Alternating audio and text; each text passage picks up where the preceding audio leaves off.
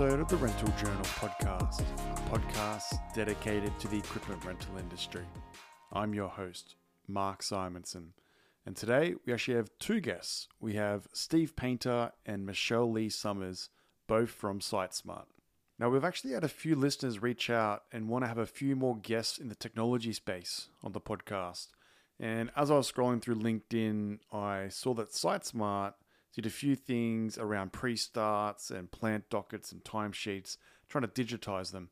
But the one thing that really jumped out at me was the ability to attach QR codes to equipment and then store information against it. So I thought, why not get SiteSmart on the podcast, learn about what they do and how they can help uh, the construction industry and the equipment rental industry. So, Michelle Lee and Steve, thank you for coming on the Rental Journal podcast. And to kick things off, can you talk to me about how you first became involved in the construction industry, specifically around technology? So I guess I'll start. Um, so we've been in technology for about the last 13 years, and uh, we had a mutual friend um, that was, um, I guess, he was a coach of ours, and he introduced us to our co-founder, um, who was in construction. And um, in talking to him, we just got talking to him, and we sort of started to really understand kind of what the technology landscape in the construction industry looked like and that it really it really needed something else. And so that's sort of how we started slowly getting into our deep dive and research and understanding what exactly we could do. So we very quickly worked out that there was definitely a something we could do here and we just had to work out what it was yeah, g'day listeners. Uh, I'm Steve, and like Michelle said, it was around 2017 where, uh, through a mutual friend, we were contacted uh, by our co-founder, and back then it was very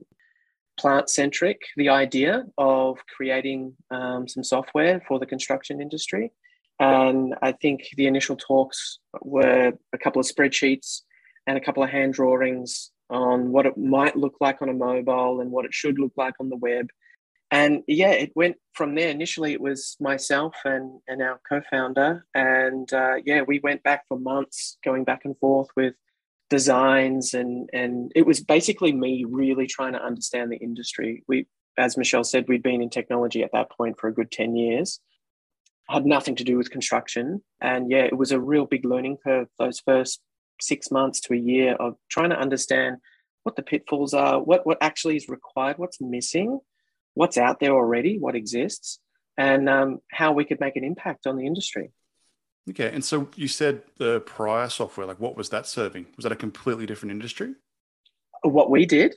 Yeah. Yeah, mate. Yeah. So we we at the time we were building a platform for uh, retail. So as I said, we've been in technology. We've built uh, gaming applications. We've built websites. We've done uh, shopping platforms. We've done a whole bunch of other technologies. And it was really that connection between our co-founder back in 2017 that really pulled us towards a construction industry and we thought okay our skill set can be really used in this industry and we can really make a change okay so it might be good to give the listeners a bit of background on the actual history of SiteSmart and the evolution of the of the company itself okay.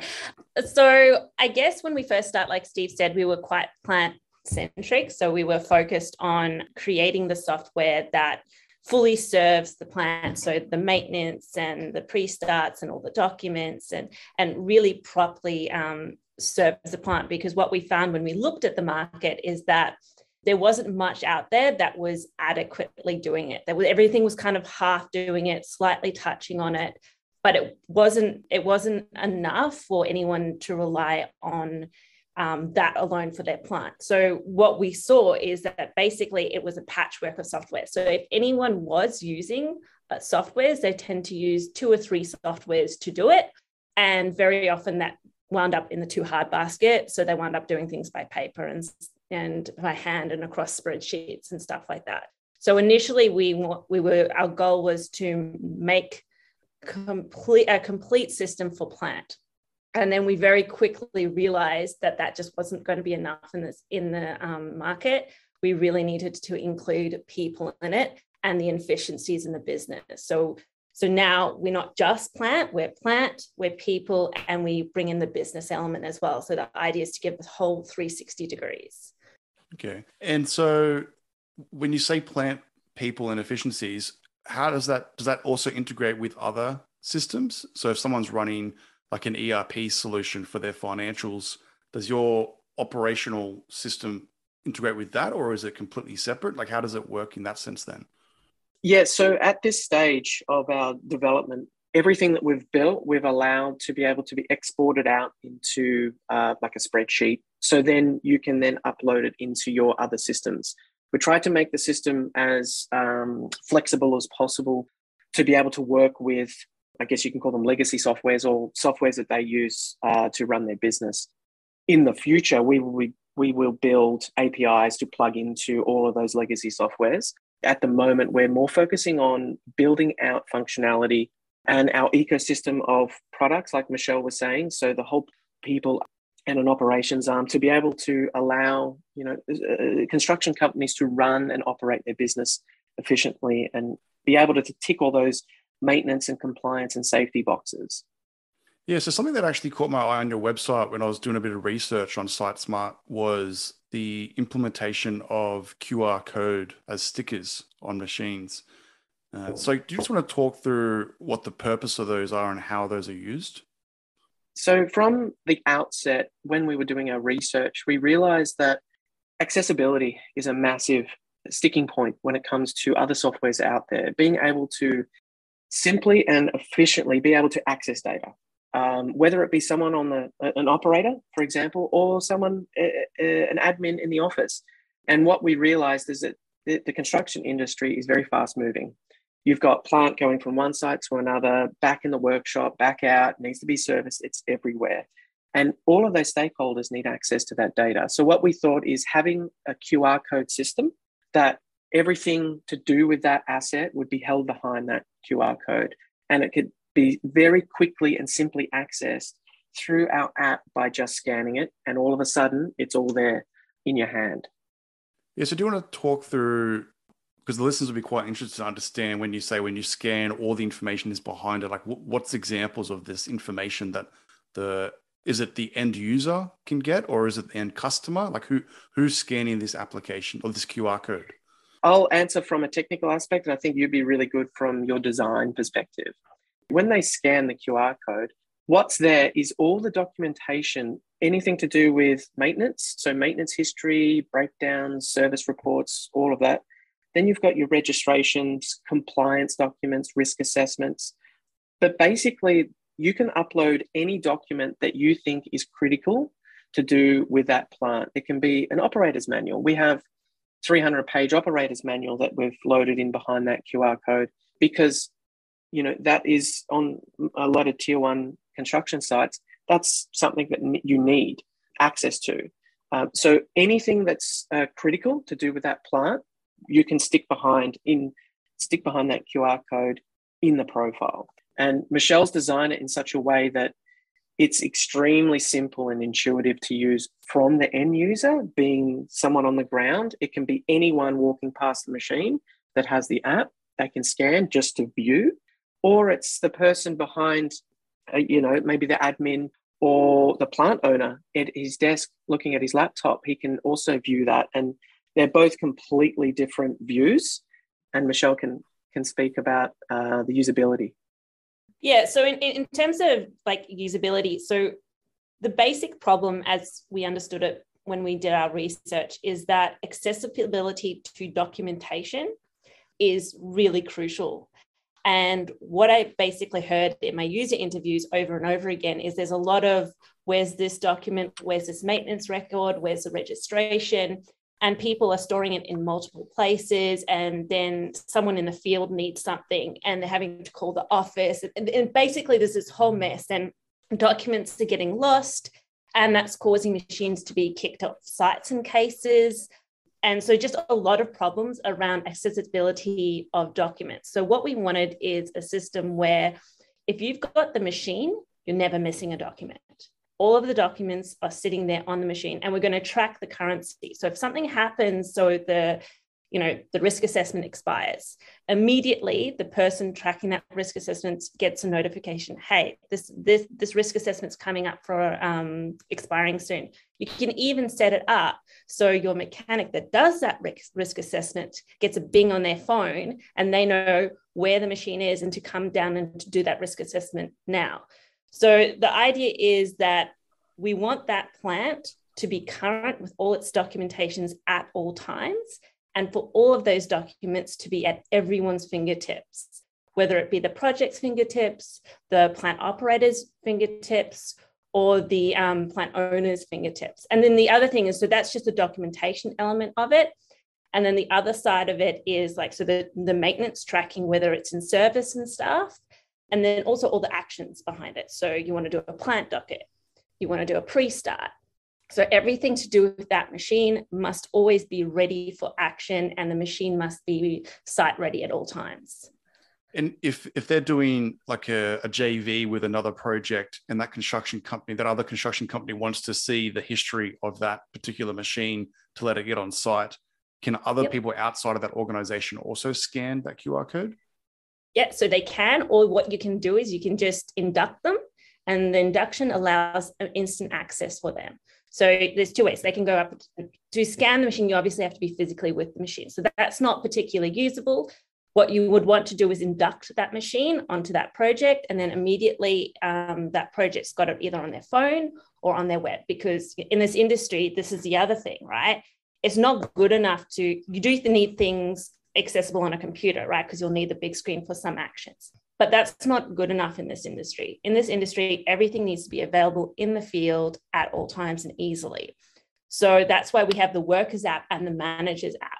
So when um, so if you induct a machine onto a particular project, the managers can easily see all of that information. And also it's exportable. So say they don't want to download the app or they don't want to look at it that way, download, send it. You can send it straight from the app. Mm, okay. And so a question that a lot of listeners are probably going to have is around actually implementing a QR code system. Because I have seen a few businesses struggle with label printers, figuring out how to link QR codes back to plan, all that sort of stuff. So did you want to just give the thousand foot view on on how do you deliver QR codes to a machine? Let's put it as the simple, simple way. Yeah, okay. So this is another part. So every aspect of what we've built, we've made sure and tested it and uh, uh, to the standards that the construction industry needs. So, for example, the QR codes, we've gone and found a supplier that can make proper uh, decal style sheets for us. And our system automatically creates a QR code when the profile is created. We then send out all those QR codes. This is all a part of the onboarding process when you sign up for SiteSmart. We create all of the profiles and send out all the stickers, or we can come out and actually fix the stickers to the, the plant themselves. But it's not just one sticker, it's all about being able to access it simply. So we actually have a sheet of stickers, and there's each plant has about eight QR code stickers that they can stick inside the cab, outside the cab, anywhere around the machine. And these, you know, constantly these machines are getting washed, high pressure hosed, all that sort of stuff. These, I've still got stickers that are lasting three plus years without a scratch on them, gone through, you know, degreasing, high pressure hosing, all that sort of stuff. And um, they're also really uh, nice and big and, and bright, so everyone can see where they are. And again, it's very simple. You just scan the QR code, and everything's accessible behind that on the app. So what's the so let's just say a business is onboarding 50 assets a month, for example. Yep. Uh, yep. After the after the actual onboarding process, do they have to go via you to get those QR codes? And what's the ETA on the delivery to get those QR codes then? Yeah, so we have customers all around the country. Customer up in uh, northern Sydney, we're here in Melbourne. It's we just overnight them. It, it's not a big issue. Um, we can also send out like packs of these stickers and they can just simply allocate the QR code to that asset. Say it got damaged, or um, if, uh, for some reason it it um, it stopped reading. It, they can just simply link a new QR code in a matter of a minute, a second. It's very very quick. You literally scan QR code or enter in its number, scan the new sticker and it's linked. It's very, very simple and, and intuitive. And we offer all that training for all of our clients so they can understand how to do that simply. I mm. think that also goes back to like what our in general, would we want our users to be scanning and linking stuff? I think that's something that we don't necessarily want them to do because we can do it for them. We can give them access to do it if it's needed. So say so say there's a particular situation where they where they need to um, do lots more assets and they need to be linking themselves, then we can give them that functionality, and that's a very easy thing to do. But what we find a lot of the time is that they just want us to do it for them. Um, and that's just and that's just easier for a lot of customers i think that sometimes one of the other problems we found in this industry is that with softwares the implementation of the software is the bar is just too high they, they require the um, plant owners or the construction companies to be kind of experts on what they on what you know what technology companies do just to implement the software. The setting up the creating the profiles all of that stuff is just it's just a massive barrier to rolling out a software. And so in every point we can we we try and do that for them facilitate that make it easier so that they're not having to sit there and scan a million um, uh, qr codes because you know they want to get on and they're, they're busy they've got stuff to do. Mm. um, so i think that that goes back to like the approach of going you know you you just want to always take that bar to implementation down. Yeah. No it's a really good mentality to have. I think so many big erp solutions out there you require an internal expert just to get the project off the ground and to project manage it over a 6 to 12 or 18 month or 5 year period depending on what erp you're implementing. So i think the more you can handhold the the better that success story is going to be for for that customer. Yeah at the end of the day they can't use this software until it's like implemented. So they can't get the benefits and we have to get them there getting the benefits of the software in the shortest time period possible and that means we will take on a lot of that legwork to get them on board because we want them getting the results not be stuck going oh wait what am i loading where and uh-huh i have to stand this over here and then this we don't really want them doing that we want them going out doing what they're good at in construction and we'll look after that stuff. That's good. So I heard you mention pre-start and operated dockets uh, just previously. So maybe it'd be good just to give an explanation of what is a pre-start and what is an operator docket. So a, a pre-start is like a pilot's pre-flight safety check. It's um it's a check that's done at the start of every shift where it's uh, uh, depending on the complexity of the machine. There's a range of questions to do with you know is the fire extinguisher is it on the asset? Is it within its expiry? Uh, is there fuel in it? Is there any damage taken? And they can go around the machine, answer the questions, and it gives a result, the, the digitized version, which all they need to do to access that is again, they scan the QR code and select do a pre start. And an individual pre start for that type of asset uh, appears. And with all the plant details already loaded, it takes your location and they just click really nice, easy, big buttons. They can add photos to each question. They can dictate to it so they don't have to type. And everything's updated live. So once they've answered all those questions, um, made sure that the, the asset is operational and safe for use, they select submit, and then it's automatically reflected and, and shown to all key stakeholders. It reflects straight away on the plant table, it reflects on the plant profile, it shows up in the mobile app, um, uh, in a history of pre-starts for that asset. They can export it in a nice looking PDF document to anyone who needs to see it who isn't a part of SiteSmart. And it's something that we've worked really hard at making it extremely simple and intuitive to use. And the operator docket? Yeah. So uh, just just to add to that, so when with the pre-start, when a um, if a defect is identified during the pre-start, you can actually um, sort of configure it so immediately it notifies your mechanic. Your like your mechanic can actually get a bing notification on their phone. It'll notify anyone like your you know operations manager whoever whoever's in charge of making sure that machine is stays ready for site and doesn't have any problems with it they can get an immediate notification if you know it's a particularly severe defect. So if it's you know do not operate or if it's a breakdown or something like that. So you, you basically, you know, for us, the biggest thing is that you don't want to just digitize existing paper processes. What you want to do is you want to use technology to leverage more efficiency. So um, just doing a, a pre-start is great electronically, but that needs to create efficiencies for the whole business. So you need to com- be able to communicate more effectively problems on the machines where they are, and then also have those problems sitting there waiting to be fixed if they are minor or moderate and they don't need to be fixed immediately. Um, so the operator docket. So that's basically, actually, Steve, probably you're better to explain that. The operator docket is basically a proof of work. So an asset goes onto a project and it does a shift.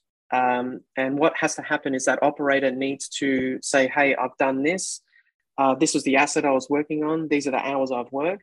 And it needs to be signed by someone on site to be validated. So when it comes time for that company to invoice their customer or that project, there's some proof from that customer to say, yes, your supervisor, you know, he verified this and this was actually, this work was carried out. So currently, a lot of our clients who we onboard, they're doing uh, paper dockets, like they're doing paper pre-starts and timesheets and, and things like that. So the docket is again something that you just you scan the plant, you select, do a docket. Everything's pre-filled, all the plant information. The, the clients is an easy drop down select. It's something that they can do very, very quickly. And once they've filled that out, they can take their mobile to the supervisor or they can just email the supervisor um, that docket and he can sign it. Uh, his email, the PDF copy of that, the company or the plant owner automatically gets that docket on their docket register, which they can then approve. They can then export and put into their financial um, software, be it Xero or MYOB or whatever they're using, and be able to invoice much more efficiently and effectively. And, and because we're doing it all from the app, it's much it, it's very simple and intuitive for that operator to use. Um, where currently with the dockets it takes maybe i don't know a day or two for that docket to get back to the office. Then someone has to enter it into a spreadsheet to then get invoiced so th- this way it's it's incredibly efficient and and from that docket an automatic timesheet is created for that operator um, so he's not double handling so again we're wherever we can, we're looking at efficiency gains where we can use technology to simplify and uh, have better transparency and increase um, productivity. Mm, it's very good. Like there's a lot of technology going on here. So I think it'd be great for you to talk about how the construction industry, from your perspective, has actually adopted this technology. And was there any pushback? Was uh, have they changed over time? Like, what's your your uh, observations being? So should I go or you go? yeah, you go. You go. Yeah, so I think it's a mix, right? I think that it's definitely the, the trend is towards adopting technology for sure. And you, we're slowly seeing the pace of that really really pick up. In any organization you're always going to have like some people that are um, you know just more comfortable with the um, older ways of doing things. And so you know it's about like taking them along with the um, digitization process, which is, you know, why I really think that it's really important that, you know, you're not just digitizing, you are actually like creating real efficiencies. Like you're not just um, creating it to be digital for the sake of it being di- digital. That's just pointless process. Um, and I think once they see that, and once they see that their job's easier, once they, they see that like whatever they're doing is going to like be easier, then they'll come along a lot easier. And I think like one of the things we've also like again from a user perspective or usability perspective, we spent quite a lot of time at looking at the different type of um, users. So you know your operators, you know your operations managers, plant owners, and I always think it's really important that aside from like a company saying we're going to use this software i want you to do, use it there needs to be a reason for you to use the software like it has to actually benefit you quite outside of like the company so when we created for example like the operators app we spent a lot of time understanding like what would be things that operators would want in an application like what would actually benefit them to have so we've got a wallet where it's like a really cool wallet where they can store everything, all their licenses and qualification. And that's obviously visible to the employer as well, or whoever they want it to be visible for. And then, you know, they have a history so they can track their history of what they've done. So anytime, you know, someone's like, oh, you, you know, you didn't do this pre-start or you haven't done that, they've got a history where they can go, hey, look, here's what I've done. So they can sort of like show their work history as well. Um, so we spend a lot of time thinking about all the different ways that we can add value to the specific users um, outside of like i guess just being told to use the software. And then it's the same for the operations manager. So how can we actually make his life easier or her life easier? So i think when when you take that approach you can take that like resistance away because there's something in it for them. Mm. yeah i think it's important to yeah have that like that that push from upper management as well. Like if you oh, yeah. if you don't if you don't have the like if you, if you try and go from the bottom up is a lot of resistance because the upper management are going to say, nope, it's just a cost. Don't want to do this. This is just adding more work to our load. Let's focus on construction or whatever the company's business in. So I think it's a bit of a double end sword. Like you want to make sure that you you focus on the end user. And like you mentioned, I love the fact that you said, how can I make this person's life easier as, as an end user? And then also making sure you've got upper management's appraisal and push to to want to get this in the. Once you've got those two things, I think the the all the barriers really start dropping down a lot. Yeah, absolutely. Like there's two things that happen. Like management can say, oh, we're going to use this software. And then, you know, if the operator's on the ground and the managers are not using it effectively, there was no point. Like, no, it, they're not good. The, you know, the management are not going to get the outcomes from the software. Um, if you just got the operators wanting to use it, well, you, you're probably not going to get very far with that but yeah so like you said it's about both at the same time. And i think like that's the other thing like communication from management to the workers sort of all of the training and stuff to make sure just to make sure everyone knows uh, knows what they're doing. And yes we, we're going to adopt to this software and this is how we're moving forward. So that kind of like clear communication is kind of like a big thing as well. Mm. and it might be good to touch on what the difference is between a mobile app and a web app and what are some of the challenges that you're seeing in actually developing out these apps? Because it's not as just simple as just building an app because i think it would be great for people to understand what, the amount of effort that actually goes into something like this.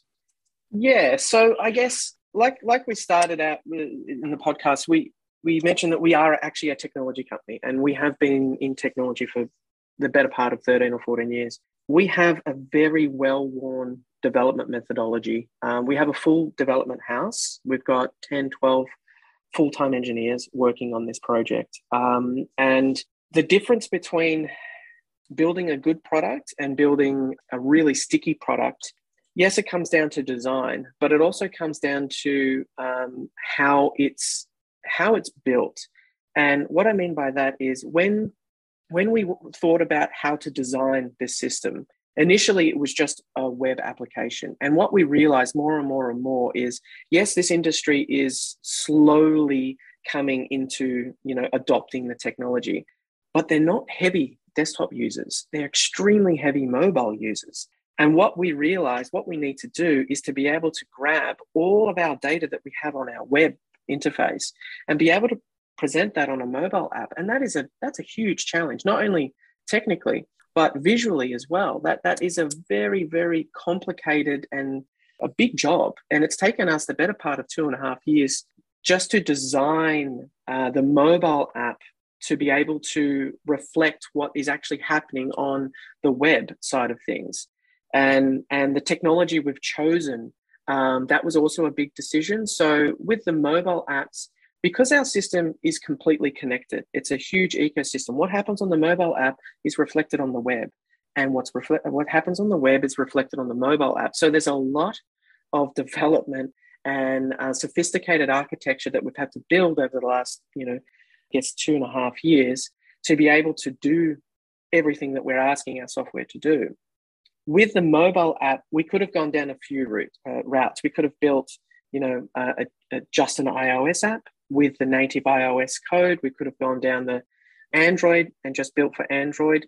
Um, but what we really wanted was to cut down as many barriers as we could. So we, Flutter is a uh, hybrid application. So we build on one source code and it will work on an Android phone and it'll work on an iOS. And the reason why we we chose to do that was because we we need less resources because we just need someone that knows Flutter, or we actually have three people that know Flutter now, and that we could do everything that we wanted to do with it. You know, it it, it scans um, the QR codes, it the tables load really quickly, high quality images can be updated, and with the future functionality, like being able to incorporate GPS that we do now, and some of the uh, future functionality like scheduling and all that sort of stuff we're able to build and scale that out on our mobile applications as well as our web applications. Mm, yeah, it's very interesting. I think it's a big challenge for someone to make that decision whether to go Android or iOS or just to be web based. And once you make that decision, it's hard to, to switch it around. When we first had the discussion, we were leaning heavily to just build out for Apple. And it was you know there was a phase in australia that almost there was like 90% of people were on iphones. And so there was like a really strong argument to go do we go both or do we just because you know there's there's advantages to um, be built solely on apple. And then as you, you just see the trend of the android phones going up and up and up and then we're like no no no because if otherwise we would have had a very difficult situation. But you see it with a lot of softwares. Um, if they made the decision about five years ago, they would have made the decision to build solely on Apple, and um, that's having consequences for them now, because then you have to mm. run two complete separate developments. Yeah, no, it's a big challenge, and it'd be great to understand any advice that you would give to somebody that was thinking about moving from a paper-based process onto an electronic based process because there's companies out there that are thinking oh yep all my timesheets are on paper or all my pre-starts or whatever the operations is. What, what advice would you give to those businesses that are thinking of transitioning over to an electronic based system? Yeah so the first thing i always say is make sure you're like not digitizing for digitizing's sake. That's that's never a good way to go about it um, you need to be looking for real efficiency. So that's the first thing. So as long as you're digitizing um, and you're going into a system that's going to give you real efficient, like material gain for your business, then that's sort of the first thing. Um, and then it's really about like how you um, how you roll it out. So making sure you've got clear communication to everyone, making sure that for those first few weeks you have like some backup paper stuff and yeah just just rolling it out rolling it out sort of a little bit softly at first. And then you know because i mean we like we dealt with a company that had you know some of their guys were a bit older and so they had really old iphones. And so there's you know a lot of back and forth about you know the, the older iphones don't fun- they don't update anymore because apple doesn't update them. So they don't function as well and so you know that's sort of like a communication you need to have with your staff about making sure they have like more current devices. You can't be having devices that have stopped updating. And yeah so I, I, think that's really the process is like make sure you're doing it for the right reasons. Make sure you've got a software that's going to give you those real um, efficiencies and benefits. And then make sure the communication is clear and you know understand that you know it's going to be you know you're going to have a few bumps in the road especially with um, an older generation sometimes. All right well let's learn a little bit more about both of you. So maybe we'll start with you michelle. Who do you think played a big influence on you from a mentor perspective? Yep um, so probably the biggest person has been my dad. Um, my dad left corporate uh, sort of middle of his career to work in sort of technology startups and things like that. And so I think watching him do like, I mean, doing technology is just so incredibly exciting and sort of seeing him design stuff. And yeah that that was probably um, really really exciting. And then because he's got that experience um, we get a lot of good guidance from him because he's worked in you know technology startups for years and years and years. So he, would probably be the first person. And then um, when um, when I was in Vietnam, so uh, um, we lived in Vietnam for five years. I met a, a woman who was an incredible entrepreneur, and she she was just like the most amazing she'd built up this huge network of English schools all on her own. And she'd come from absolutely nothing. And she was the most calm person I've ever met. It could it didn't matter what storm was going on around her in her business. And like there was some serious stuff going around her sometimes. She was just always the most calm, collected person. And she always used to say to me, little by little, just little by little and i feel like that's like a thing i always have in my head anytime i'm having a hard time and she's still a really good friend of mine i, I call her all the time for advice and stuff but yeah that like that's just that saying of little by little little by little is really helpful when you're having problems. That's nice. And what about you steve? Yeah i guess from a mental perspective i actually i'm, I'm an avid reader. I love reading biographies and reading about uh, successful uh, people from business, sport, and just, I guess I, I don't have any one particular mentor, but I take elements of things that I like about people and I try to emulate those. So, you know, that you've got the the Elon Musk's of the world. Just he just does so many different things in technology. I just find a lot of energy about or from him uh, in, in sort of what he's doing. But I also, you know, Steve Jobs in what he created and how he did it and the way he did it. Um, so I, I take a lot of, I guess, elements from a lot of different people that inspire me to, um, yeah, help you know, guide me through my decision making. Very nice. And so, Steve, if you could give some advice to your younger self, what would you say? I think I would say be patient. I'm uh, quite a competitive guy and I want everything yesterday. Um, and I think as I get a bit older, I realize that, yeah, just if you work hard and you're patient, things actually fall in place. Every when I'm going through, or when when we're going through sort of stressful situations, you always you, you kind of force. Um, sometimes I can force, you know, a result. And what I've found over the last few years of running this business is that it all it all works out. We've got we're all you know fighting for the the right reasons. We're all um, trying to do the best that we can, and having a bit of patience is actually what I'm finding is something that is actually really sad, uh, really helping actually change how I make decisions and and how I run my day to day. So I'd say the biggest lesson I could say is have patience. And how about you, Michelle? I think that for me, when I think back to my younger self, I think I was always really preoccupied with like what other people think and and I and I don't know if that's like a very female thing, and I feel like just letting all of that go and just focus on getting really good at something that you love and just block all of the noise out and focus on that. And then I guess the other thing was to just do stuff that's hard, do things that are really, really hard because like that's how you grow. And yeah, so I, like yeah, it's it's funny to think back. It's it's a good question, but it's funny to think back of when you're younger, what you would tell yourself and I think I'd be just like, just stop worrying about ever whatever you're worrying about and like get good at something you love. And that's it. Mm. It's funny when you when you worry about things a lot when you're younger and then you start progressing in life in general and then you look back at you worrying about something you're like that was such a minute thing like why did i care so much about that it's like you um your mindset just opens up so more and become more mature and all that sort of stuff there's no way that anything you're worrying about when you're like in your early 20s is material when you're in your 30s like it's just it's just not. It never is.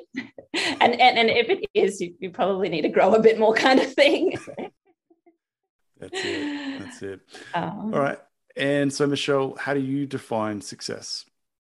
So I guess for me, success is really about being able to get up every day and do something that I'm like really really passionate about like excited to get into work. Like I, I feel like if you get to do that like there's not many people in the world that get to get up and be super excited about what they do. And like for me that's a really really important thing.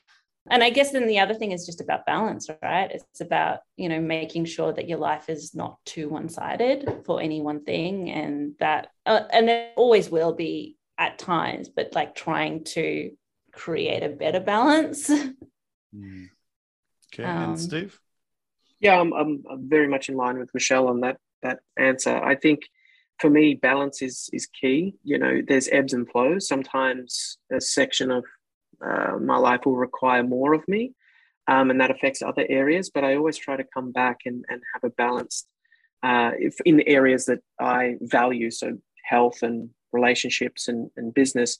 I try to really balance those out as much as possible, and I feel that being a more rounded person, no matter what happens, will make me happier at the end of the day, and that's what defines success for me is being inspired and happy and making others inspiring others and making everyone happy as well at the same time because you know life's short and you don't want to live it miserable. That's yep very very true all right michelle and steve well thank you for coming on the rental journal podcast. Thank you for having us. This podcast episode was brought to you by our premier partner Kennards Hire